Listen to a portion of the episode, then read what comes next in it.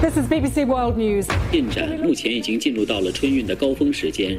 projet de renouvellement, de rassemblement. 重点地区细颗粒物 PM2.5。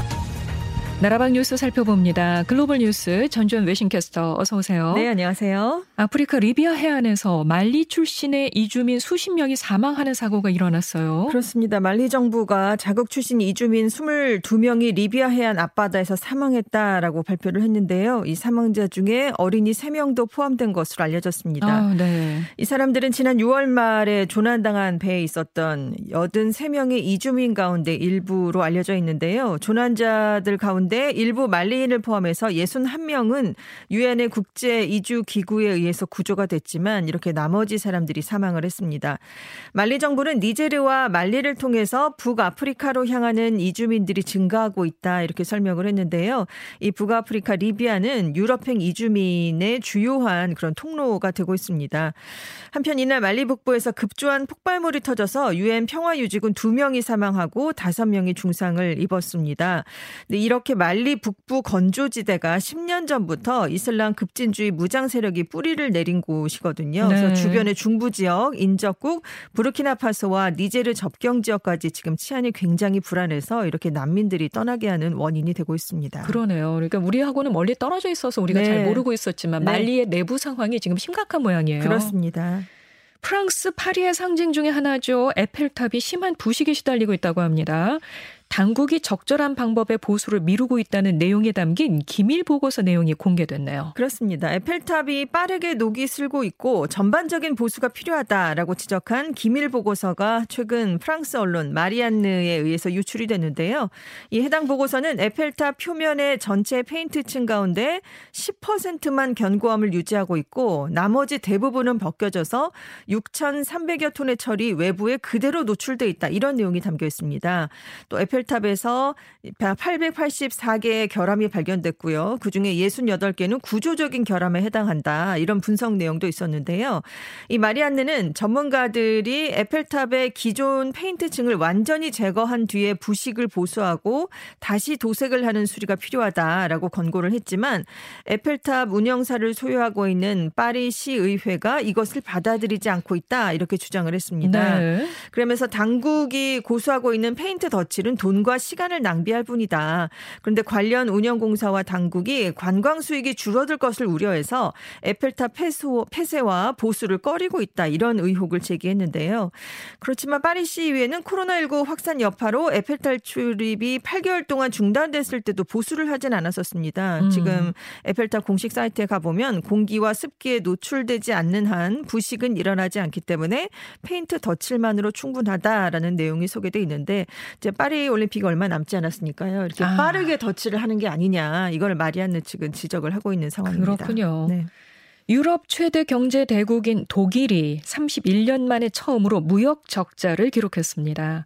우크라이나 전쟁으로 인한 에너지 가격이 폭등한 점이 영향을 미친 것으로 분석이 되고 있죠. 그렇습니다. 월스트리트 저널이 독일의 5월 수출액이 전월 대비 0.5% 감소한 반면에 수입액은 2.7% 늘면서 10억 유로, 우리 돈으로 약 1조 3,500억 원 가량의 적자를 기록했다라고 보도를 했는데요.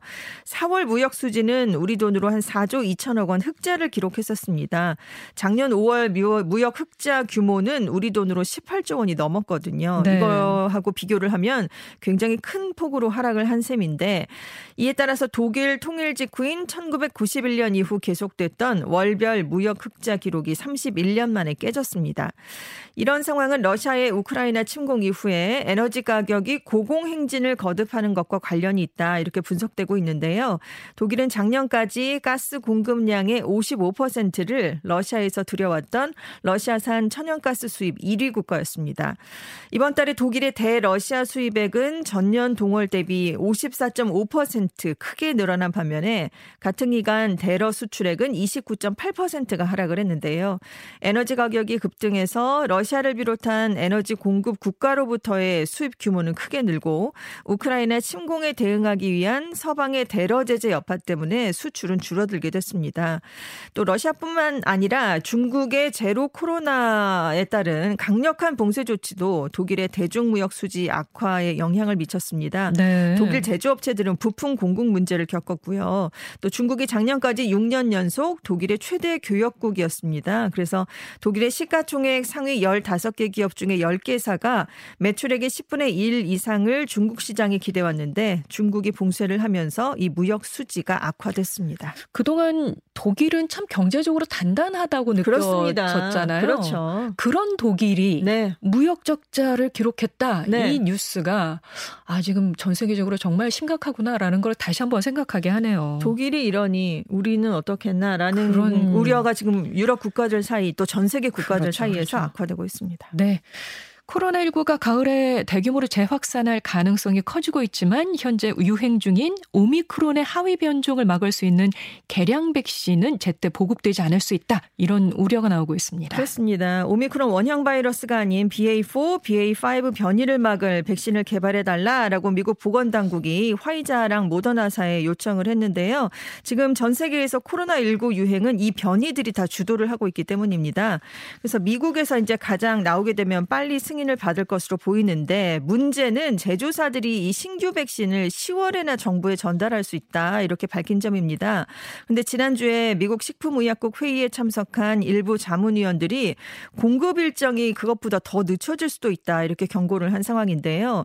지금 기존 백신으로 형성됐던 집단 면역이 갈수록 약화되고 있는 상황이거든요. 이런 가운데 신종 변이 바이러스를 막아줄 수 있는 새로운 백신이 빨리 보급되지 않으면 올 가을과 겨울에 코로나19 팬데믹이 다시 한번 전 세계를 휩쓸 수 있다 이런 우려가 나오고 있습니다. 지금 미국에서는 이 하위 변종이요 70%를 차지하고 아유, 있습니다. 그래요. 네. 네.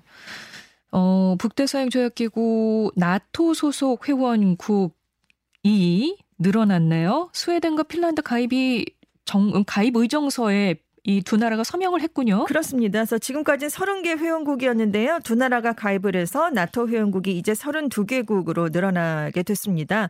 하지만 최종 가입이 다 확정되려면 각 회원국들이 의회에서 비준을 해야 되거든요. 이 비준을 다 받는데 앞으로 6개월에서 8개월 정도가 더 걸릴 것으로 전망되고 있습니다. 네. 글로벌 경기 침체 공포가 높아지면서 고공 국제 유가가 급락했다고 하죠. 네, 그렇습니다. 서부 텍사스산 원유가 5일에 전 거래일보다 배럴당 8.2% 떨어진 99.5달러의 거래를 마쳤습니다. 그런데 이 가격이 배럴당 100달러 선 아래로 내려간 게 지난 5월 11일 이후 거의 두 달 만인데요. 지금 우크라이나 전쟁이 끝나지 않았는데도 떨어졌잖아요. 네. 경기 침체에 대한 우려가 커지면서 이렇게 유가가 급락했습니다. 네, 네. 지금까지 웨싱캐스터 전주 현씨 고맙습니다. 네, 감사합니다.